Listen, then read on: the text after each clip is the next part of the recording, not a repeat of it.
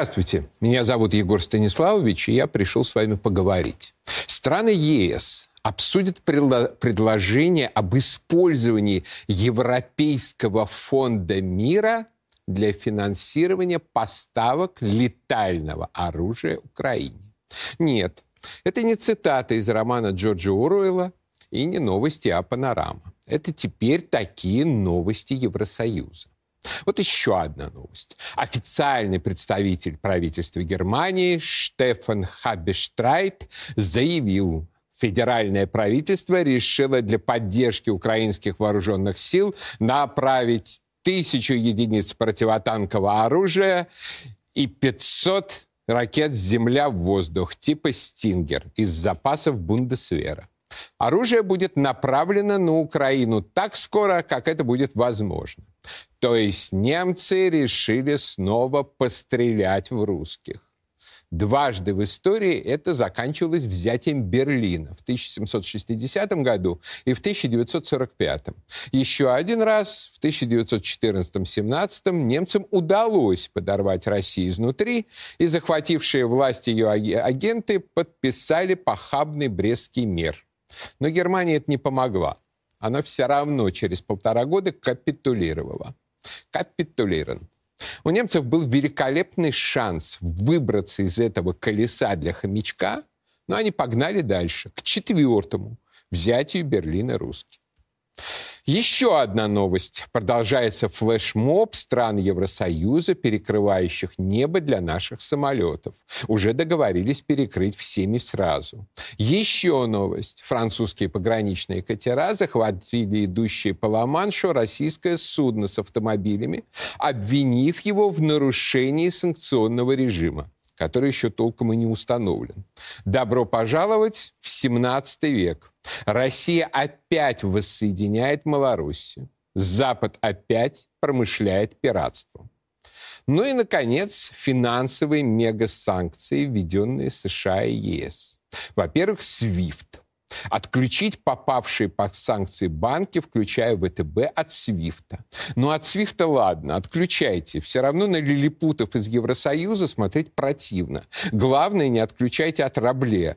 Хочу, чтобы русский гаргантюа сожрал прямо с перьями 11 гусят, а 12 подтерся. Вторая мера серьезней прямо агрессия против резервов нашего Центробанка, три четверти которых – валюта. Сделать так, чтобы наш ЦБ не мог ее продавать и тем самым поддерживать курс рубля. Золото резервов находится в наших подвалах. Но его тоже, чтобы реализовать, нужно хоть кому-то продать.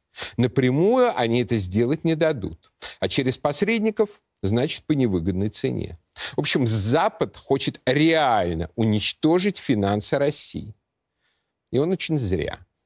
Если до этого момента ситуация в глазах многих, даже патриотично настроенных людей, выглядела как война России, большой и могучей, против Украины, как ни крути, ну, хиловатой, супротив нас, и начинались сентиментальные разговоры о том, что война — это всегда ужасно.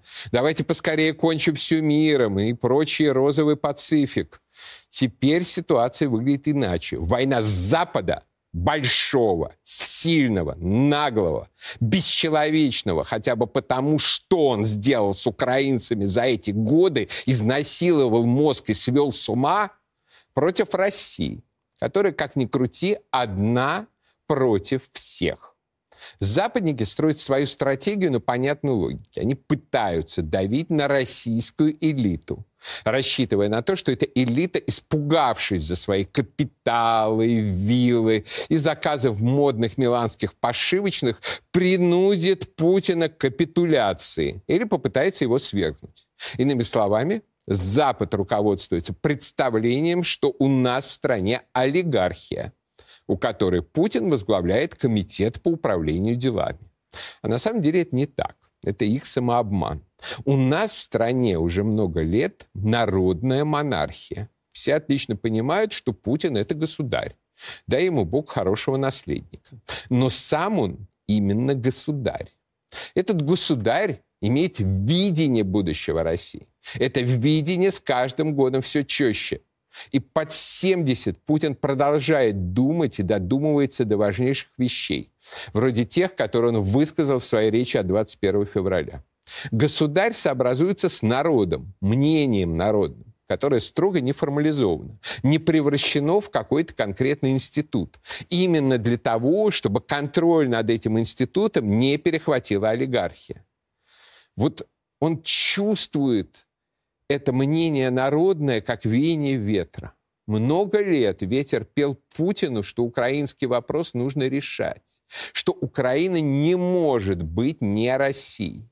И вот он решился, отлично понимая, что тем самым ломает весь мировой, мировой баланс сил, базирующийся на том, что Россия якобы проиграла в холодной войне и была за поражение расчленена. И вот Путин, услышав ветер мнения народного, тихий шепот новой русской весны, решился бросить вызов глобальному миропорядку. Отлично осознавая, что результатом будут по меньшей мере санкции. Именно такие санкции с попыткой убийства нашей экономики.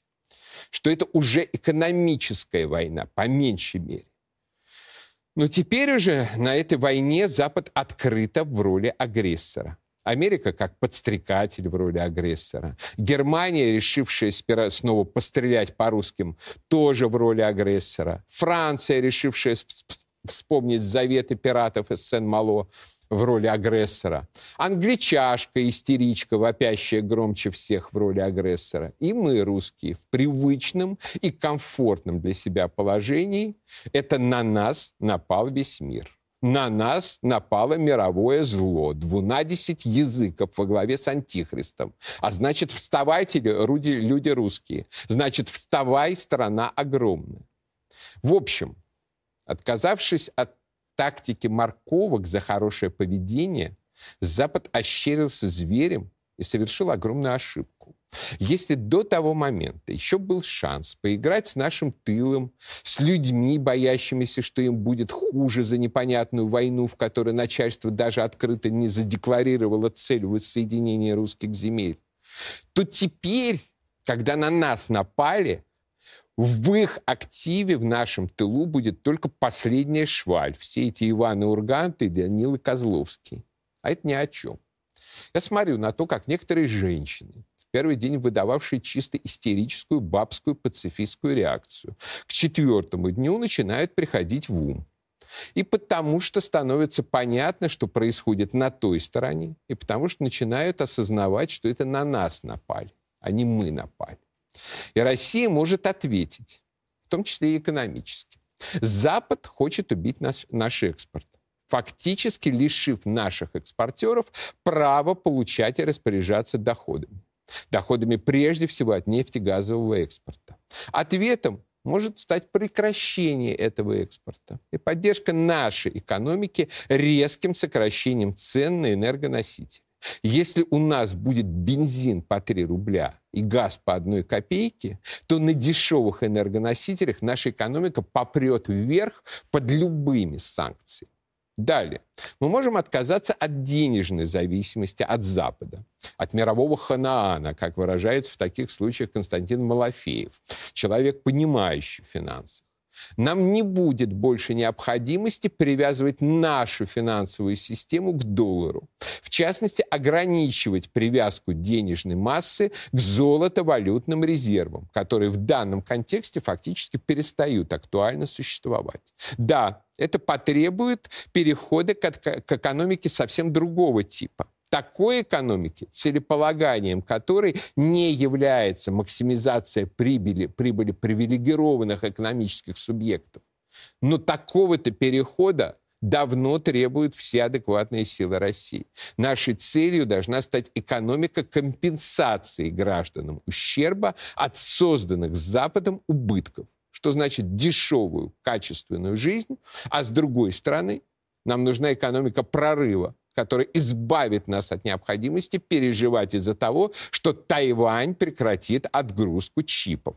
Кстати, всячески желаю китайским товарищам скорейшего воссоединения этой отторгнутой территории. В общем, действие Запада и ответ России означает, что глобальная финансовая система будет расколота. Россия вынуждена будет объявить от нее независимость.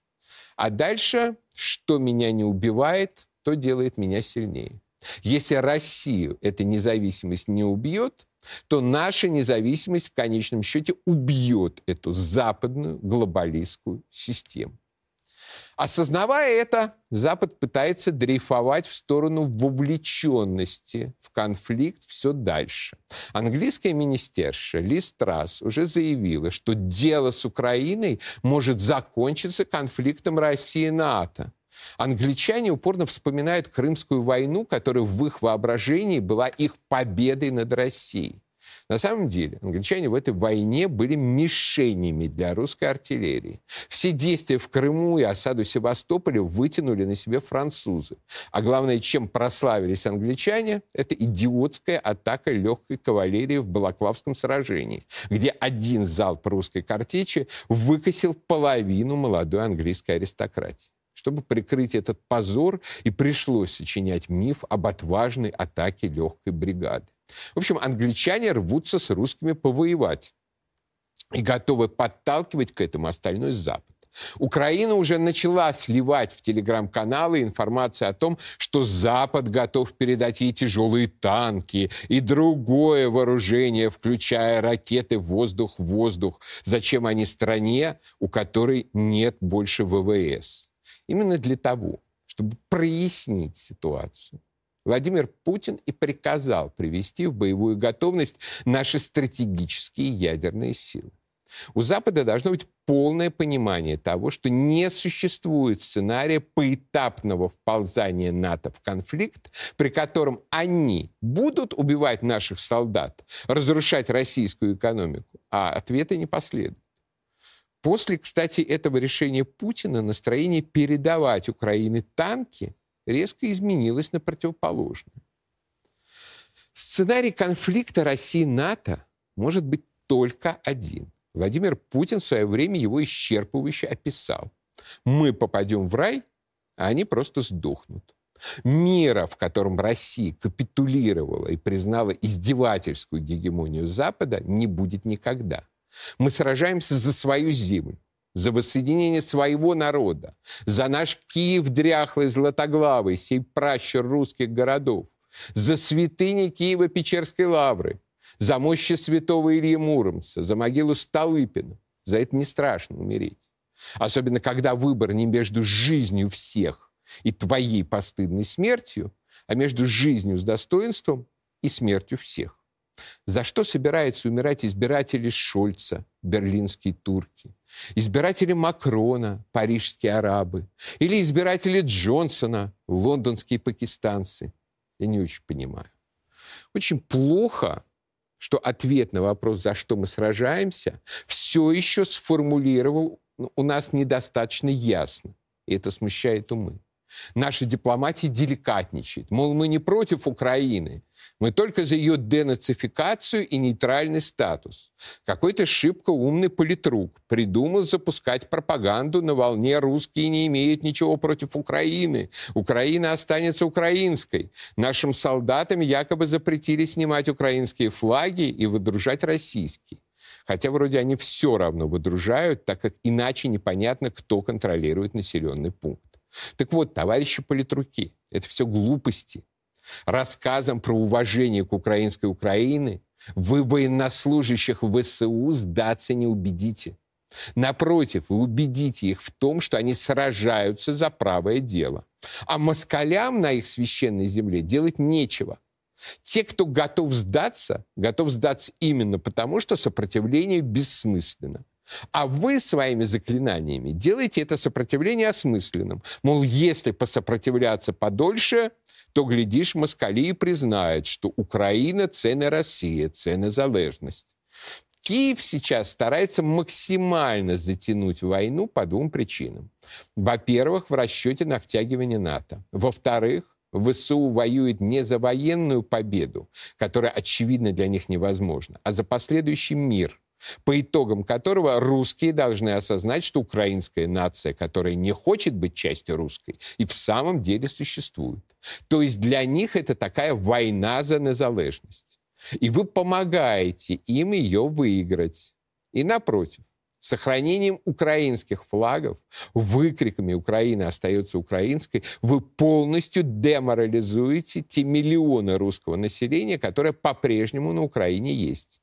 Оно загнано в подполье. Оно восьмой год в ужасе но оно есть. Даже сейчас под обстрелами в Харькове люди машут нашим солдатам. Обратите внимание на знаменательный факт. У нас полно кадров массового бегства населения из Киева. Но никаких признаков массового бегства населения из Харькова, Одессы, даже Днепропетровска, Екатеринослава мы не наблюдаем. Люди спокойно ждут развития событий и как минимум не воспринимают установление военного контроля России как что-то абсолютно для себя неприемлемое. А в значительном числе случаев ждут того, что наконец-то установится твердая русская власть. И они смогут, наконец, выйти из подполья. И вдруг им посылают сигнал, что власть по-прежнему будет украинская, что Украина опять для украинцев, а не Новороссия для русских. Разумеется, они будут при таком раскладе хороняками и дальше. А вы, не увидев их, решите, что на Украине русских нет. И примите это как факт. А признание этого факта будет равносильно стратегическому военному поражению России, независимо от того, где остановятся наши военные. Россия одержит победу только в одном случае, если значительная часть территории, сегодня рассматриваемая как Украины, войдет в той или иной форме там, федерального округа или протектората или что-то еще в состав России. Это могут быть Донбасс, может быть Харьков, может быть Одесса. Это обязательно должен быть Херсонский коридор, связывающий Крым с основной Россией. С Киевом вопрос сложнее. Там слишком много носителей вируса русофобского украинства в самой тяжелой форме. Поэтому будет достаточно того, что Россия сменит там режим, проведет полную денацификацию и демилитаризацию и включит обновленную Украину в союзное государство. Но оставлять в ее составе русские земли ну, попросту нельзя. И в любом случае Россия обязана, просто обречена добиваться победы. Любое перемирие, любое прекращение огня без решительных успехов с нашей стороны приведут лишь к одному. Мы будем признаны потерпевшей поражение перед Украиной, а главное, перед Западом стороной. Проиграть клоуну было бы унизительно. Проиграть Западу означало бы приговорить себя к вечной геополитической катастрофе. Так что мы не только хотим и можем, мы обязаны победить. Вопрос, который в этой связи чаще всего задают, почему наши войска так медленно продвигаются? Уже четвертый день операции, а Киев еще не взят, и только идут трудные бои за Харьков и Мариуполь. Отвечаю. Потому, дорогие мои, что ваше представление о скорости войны – продукт клипового мышления современных зумеров – которые видели все это только в кино и компьютерных играх и не знают даже азов стратегии, оперативного искусства и тактики. Российское наступление развивается сумасшедшими темпами, просто непредставимыми даже для 21 века. Российская армия уже частично блокирует Киев. Для сравнения, американцы в 2003 году взяли Багдад лишь на 19-й сутки наступления. Битва за Басру длилась две недели. Завоевывать Фалуджу, севернее Багдада, пришлось несколько лет в тяжелейших уличных боях. Сравнительно с Иракской войной, украинской для России, пока что в любом случае легкая прогулка, несмотря на любые потери. Украина огромная страна, по которой даже без сопротивления ехать долго. А с подрывом мостов и сопротивлением тем более. Что ВСУ не сдаются, а жители не бросаются на танки с цветами, тоже ожидаемо. Для такой картины освободительного похода нужно было наступать в 2014 году, во время русской весны. Но тогда были другие издержки с Западом. Например, у нас не было независимой платежной системы. Сейчас ВСУ состоят в значительной степени из глубоко зомбифицированных фанатиков, подпираемых бандеровскими наци- нацистскими заградотрядами. А жители, которые могли бы встречать нас цветами, запуганы или убиты. Для этого нацистам и понадобилось 2 мая в Одессе. Попытка в первый день кататься на танках, полюбовно договариваясь с ВСУ о пропуске, обернулась ударами в спину. И повторять эту попытку никто не собирается. Русская армия будет наступать спокойно, но неуклонно, как паровой каток. И подгонять ее истерическими визгами – это хуже государственной измены. Это значит воевать не по системе, а по настроению. Не дай бог, наших десантников будут посылать на скороспелые штурмы, чтобы поднять настроение истерящим блогерам. Надеюсь, что наше военное, а главное политическое командование в этом смысле достаточно независимо в мышлении. О том, что российское наступление развивается медленно, кричит прежде всего украинская пропаганда. Во-первых, чтобы подорвать наш боевой дух. Во-вторых, чтобы подтолкнуть на опасное ускорение, которое приведет к нашим потерям. А в-третьих, убедить Запад, что в оконфузившийся киевский режим все еще можно инвестировать. Подыгрывать украинской пропаганде ни к чему.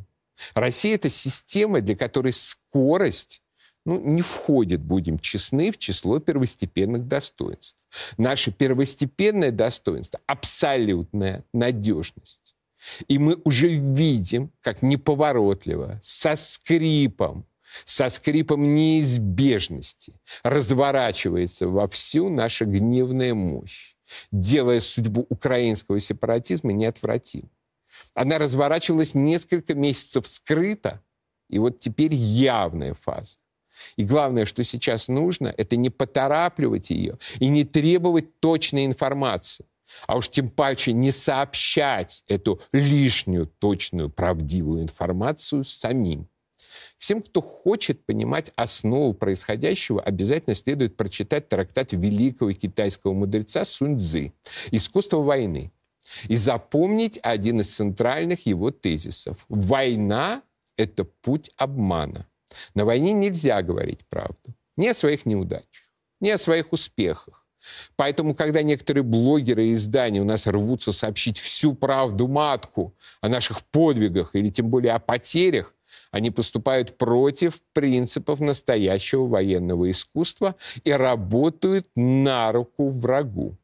Чем больше информации мы будем получать не из случайных сливов, а голосом Левитана «Сегодня наши войска освободили город Харьков», тем лучше.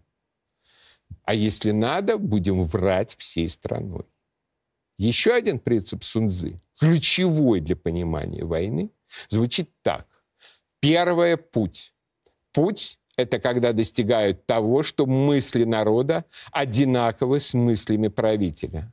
Когда народ готов вместе с ним умереть, готов вместе с ним жить, когда он не знает ни страха, ни сомнения. Единство власти и народа, правителя и народа. Это главное условие победы. Ничего важнее быть не может. Многие войны проигрывались не на фронте, а в тылу за счет раскола общества, раскола элит. И не случайно и украинская пропаганда, и Запад пытаются раскачать в России именно внутренний раскол. Отсюда вся эта кампания «Нет войне!» Восемь лет вы лицемерные мрази жили и не замечали, что за стеночкой война – что там гибнут женщины, дети, старики. И только когда сосед зашел, чтобы унять дебашира, они заверещали «нет войне». Понятно, что большая часть участников уличных акций – это все та же навальнистская школота-сволота, которая выйдет за рублики или за лайки в ТикТоке. Но проблема в том, что российский протест раз за разом пытается использовать одну и ту же схему.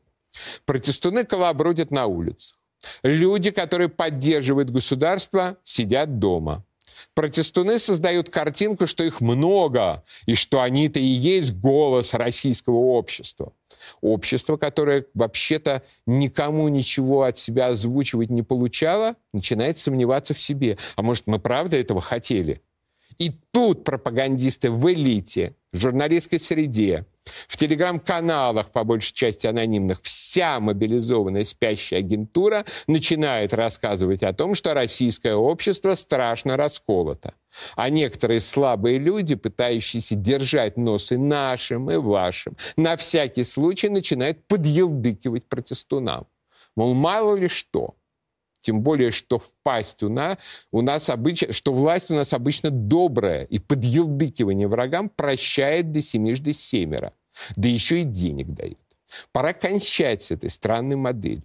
Общество должно понимать, что патриотов в России много, что они готовы выйти на улицы, что на лицемерной «нет» войне оно готово сказать свое мощное «да».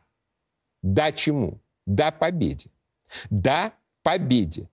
Потому что победа России является единственным способом быстро и гуманно завершить эту войну, принести порядок на улице Киева, где сейчас орудуют птенцы Зеленского, выпущенные на свободу уголовники, принести русские флаги и свободу от страха на улице в сожженной Одессы, измученного Харькова, принести мир на истерзанный восемью годами артобстрелов Донбасс.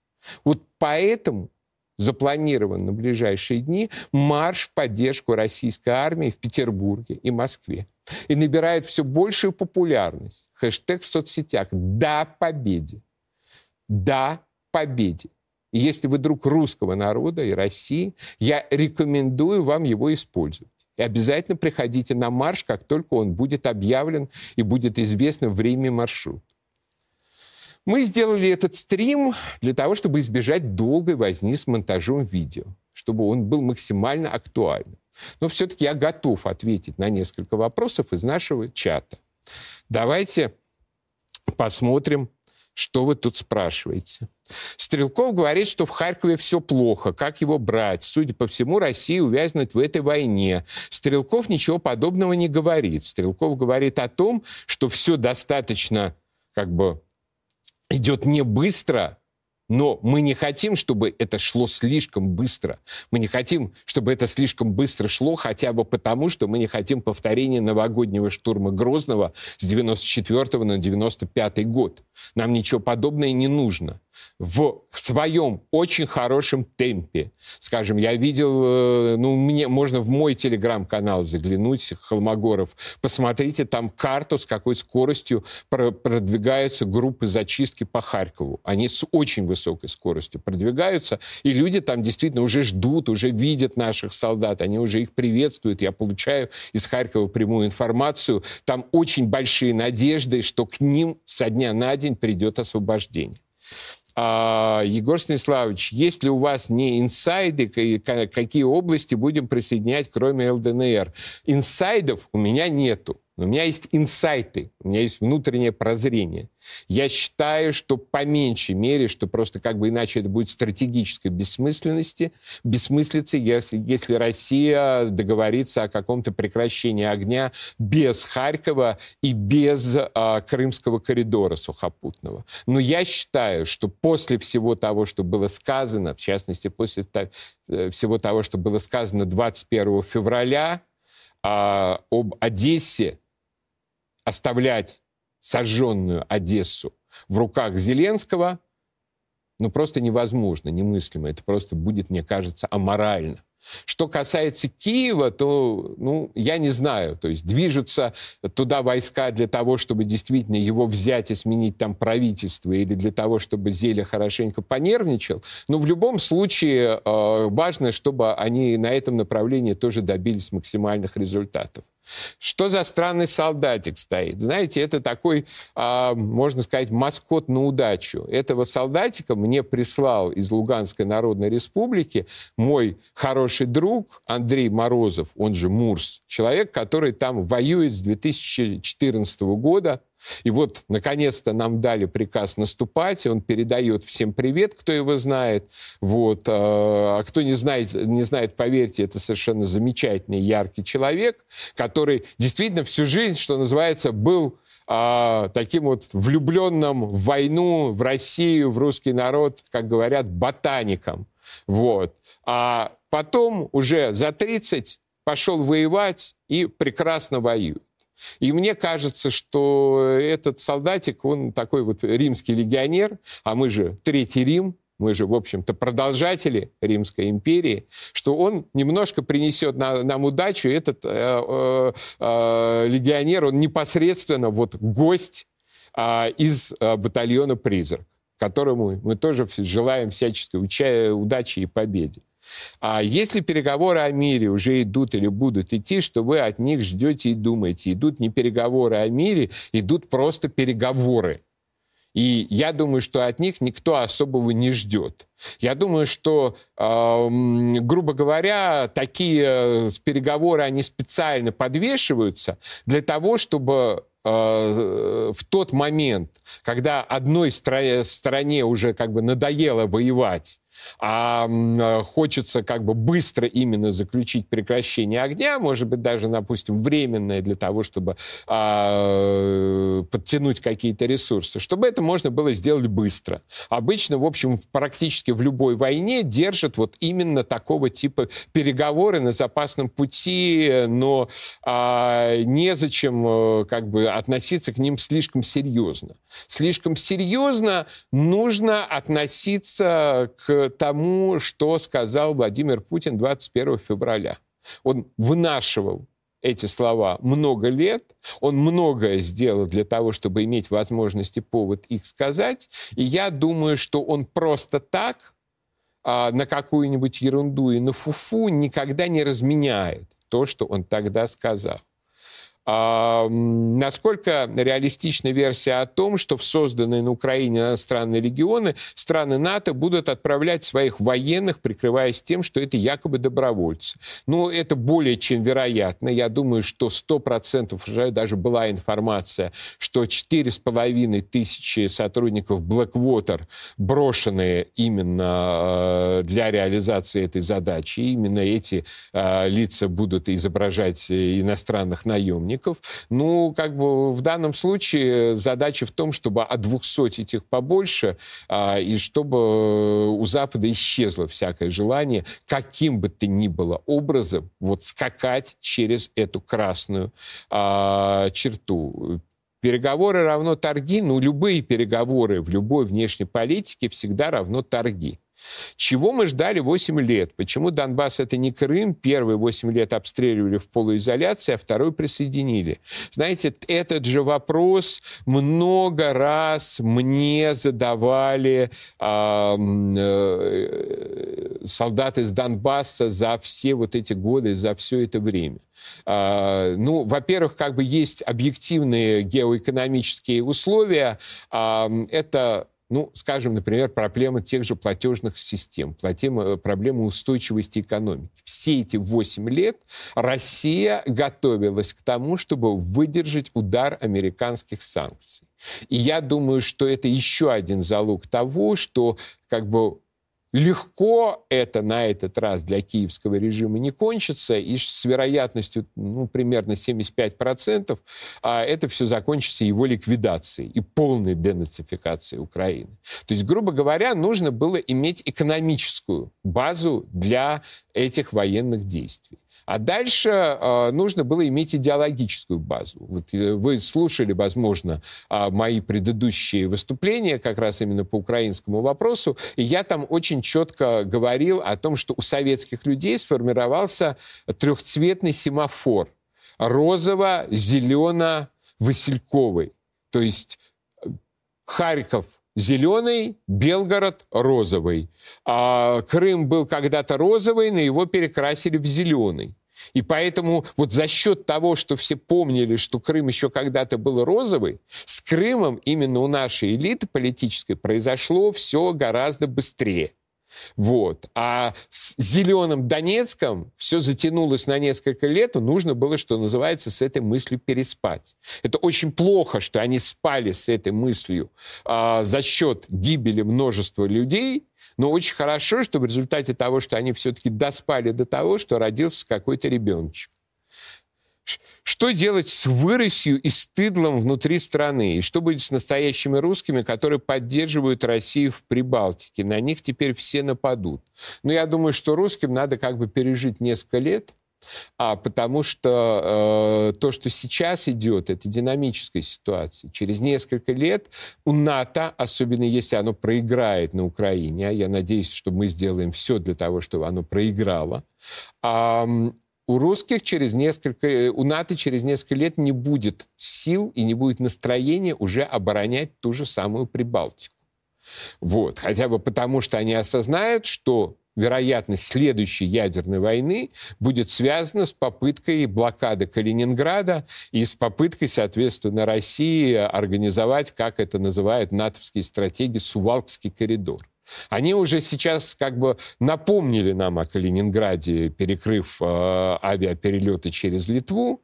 Вот. И в конечном счете однажды это приведет к конфликту. Но я думаю, что к этому моменту у НАТО уже настроение всерьез защищать Прибалтику не будет. Что касается того, что делать э, с вырусью внутри страны, давайте просто будем русскими. Потому что когда мы русские, ты садишься и за пять минут придумываешь встречный по отношению к ним хэштег «Да, победе».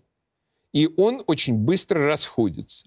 А если вы не русские, если вы как бы за зарплату, то исключительно и так далее, то тогда как бы и идентичность плывет, и мозг работает вяло, и все в том же духе. Егор Станиславович, мир на каких условиях идеален, по вашему мнению? Но если говорить о совсем идеальном варианте, вот я а, даже изложил его у себя на канале в Дзен. Кстати, обязательно подписывайтесь, поскольку, допустим, Facebook явно уже скоро будет при смерти, а Дзен — это одна из самых удобных площадок в этом смысле. Я там ну, расписал подробно. Я считаю, что Новороссия должна всойти, войти в состав России. Вот все регионы, которые традиционно об, обозначаются как Новороссия, они все должны войти в состав России, но при этом желательно провести максимально честные референдумы, даже не по областям, а по районам, с тем, чтобы не тащить за собой вот как бы э, болезненный, сверх как бы украинизированный элемент. А что касается остальной Украины, то есть меня не очень интересует судьба, грубо говоря, города Львова, но что касается Киева, Дряхлого, Златоглавого, там, Чернигова, Сум, Полтавы, вот Кривого Рога, вот всего этого массива, а, нужно создать денацифицированное демилитаризованное союзное России и Белоруссии государство.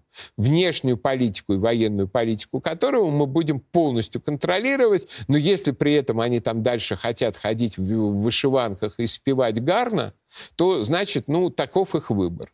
Но при этом всегда держать двери открытыми. То есть это должна быть федерация, и если какая-то часть этой федерации, допустим, например, Полтавская область, решит в какой-то момент, что ей лучше в России, чем в Украине, то, соответственно, пусть она переголосует. То есть, грубо говоря, нам нужны по этническому признаку, по цивилизационному признаку интегрированная Новороссия и по геополитическому признаку контролируемая Украина. Это будет идеальное решение. А если мы начнем Новороссию, например, искусственно впихивать в Украину, или наоборот пытаться заглотить Украину и получить там, ну, не знаю, реально несколько миллионов малоадекватных сведомых, которые, ну, как бы не, проблема даже не в том, что там а, они не вылечатся рано или поздно, они вылечатся, но они действительно постараются сесть нам на шею по максимуму. Типа мы будем по-прежнему разговаривать на мове, но, пожалуйста, Москва, плати нам много-много денег. Вот, вот, этого, вот это счастье нам не надо. То есть вот такая ограниченная Украина, демилитаризованная, подчеркиваю, с полностью закрытой возможностью а, появления там НАТО, вот я думаю, она была бы оптимальна. А, давайте свой, дайте свой прогноз на переговоры под Гомелем. А, я считаю, что переговоры, конечно, лучше было проводить в Могилеве это бы звучало бы... Ну, в Гомеле, с другой стороны, есть а, дворец Румянцева-Паскевича, очень симпатичное место. Но я считаю, что это будут такие подвешенные переговоры до того момента, когда стороны не примут реальное политическое решение, что вот, скажем, сейчас а, а, мы тормозим. Но я надеюсь, что это решение будет принято с нашей стороны не скоро, а может быть вообще и никогда. Почему мы так плохо готовы к информационной войне? Ну, знаете, этот вопрос я задаю сам все время. То есть я не понимаю, почему, скажем, ряд структур, которые великолепно себя показали в 2014 году, а были позднее развалены, и на их место ничего не пришло.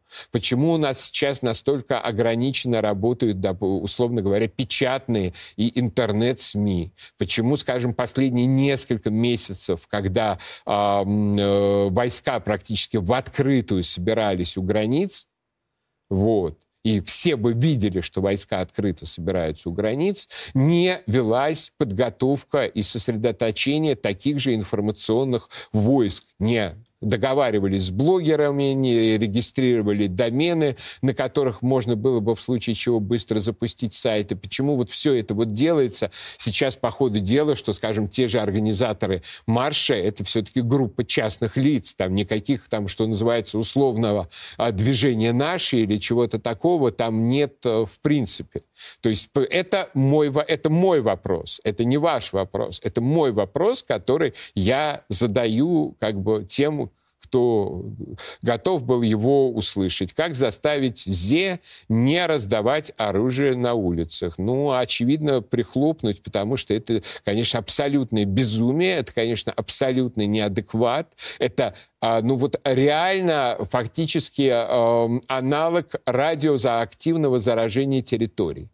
То есть э, другие взрывают грязную бомбу, а вот Зеленский взрывает криминальную бомбу, которая, конечно, больно ударит прежде всего по несчастным киевлянам и по жителям других городов, так как большая часть этого оружия рано или поздно перейдет в руки криминала. То есть половина отдана криминалу сразу, еще половина рано или поздно э, перейдет к нему.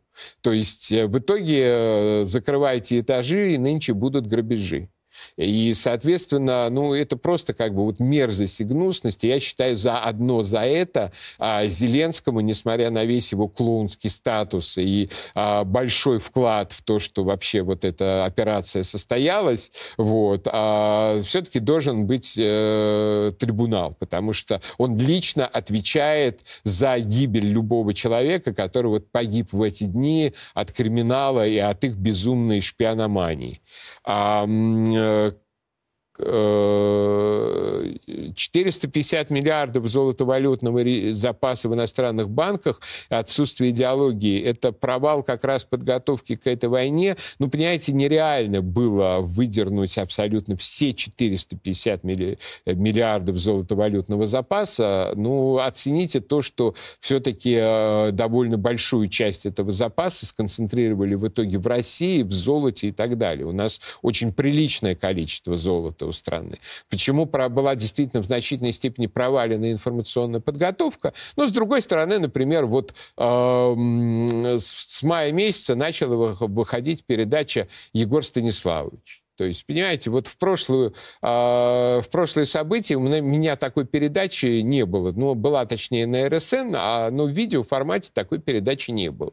И возможность говорить свободнее у меня сейчас гораздо больше. Значит, все-таки как-то мы готовились. А какие плюсы России от того, что Китай усиливается? Ну, России никаких плюсов, но, грубо говоря, от того, что Китай, если усиление Китая является наши планы, планами нашими, нашей платой за то, что э, Запад э, таки разожмет смертельную хватку и отпустит Украину, и мы ее сможем вернуть к нам и Белоруссию, ну, значит, пусть Китай усиливается, а дальше как-нибудь разберемся. То есть китайцы не очень рвутся жить на севере, то есть 200 а, миллионов китайцев, которые там у нас отнимают э, а, Амурскую область, это в значительной степени миф.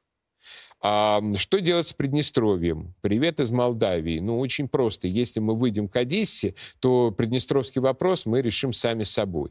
Если поддержит ли Китай Россию, если произойдет предельно критическая ситуация? Ну, будем надеяться, что поддержит, потому что если не поддержит, то это значит, что они вот ну, совсем иуды. Ну и потом, что значит критическая ситуация?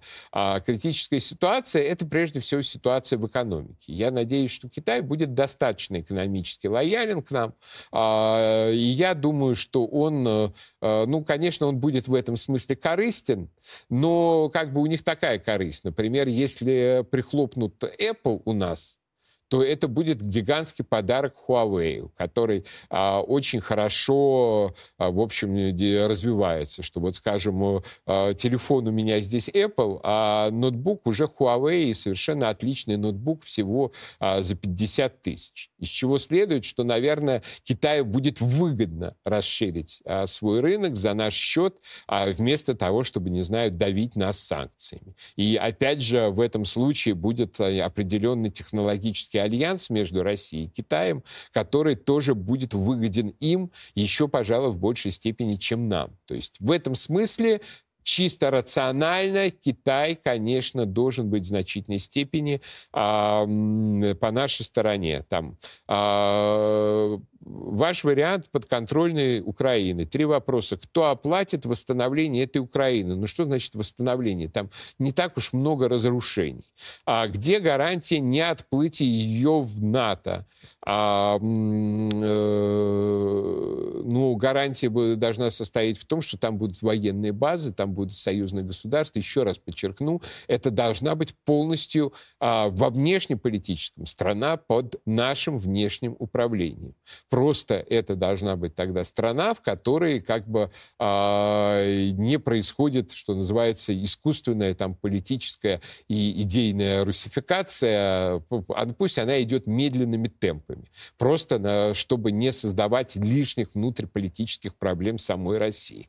А, в России нельзя ходить в вышиванке. Да в России можно ходить в вышиванке. Просто надо понимать, что это а, э, русская одежда, что, скажем, в 2006 году я выходил, ходил с прямой вышиванкой и считал это русской одеждой. Там, в 2009 году я себе купил косоворотку. А, точно так же русская одежда. То есть просто проблема в том, что вышиванку они превратили вот в свой этот безумный а, символ а-ля Хайль Гитлер и все такое. Вот.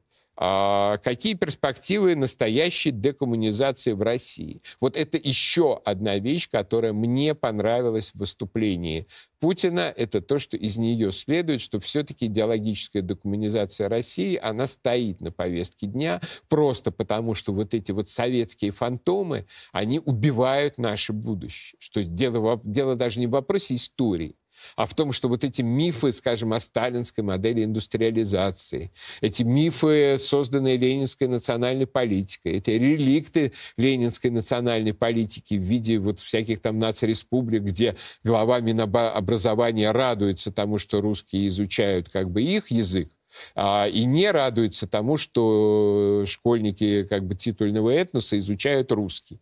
Вот, это все отрыжка той самой ленинской национальной политики. И вот в этой области действительно обязательно декоммунизация нужна. Ну и в, на самом деле во всяких более практических вещах, типа топонимики тоже, потому что ну, когда-то в каждом городе обязательно улица Ленина с улицы Советской, с улицы Маркса и так далее, но это ну, просто смешно и анекдотично выглядит. Это, я бы сказал, позорно выглядит, не по-русски откровенно. есть у нас перспективы, что левая патриотическая общественность уйдет из инфополя. Но вот это вряд ли, хотя бы потому, что в каких-то крайних своих убеждениях все-таки эта общественность, она а, по-прежнему выступает за Россию. И по-прежнему, скажем, левые, а, даже по такому, даже после речи Путина про Ленина, а, все равно поддерживают операцию очень и очень живо. А правые иногда иногда по-разному, что мне, как правому, немножечко за них бывает стыдно. Так что, ну, главное, чтобы у нас в политическом сознании было понимание, что дальше жить с Лениным в башке невозможно.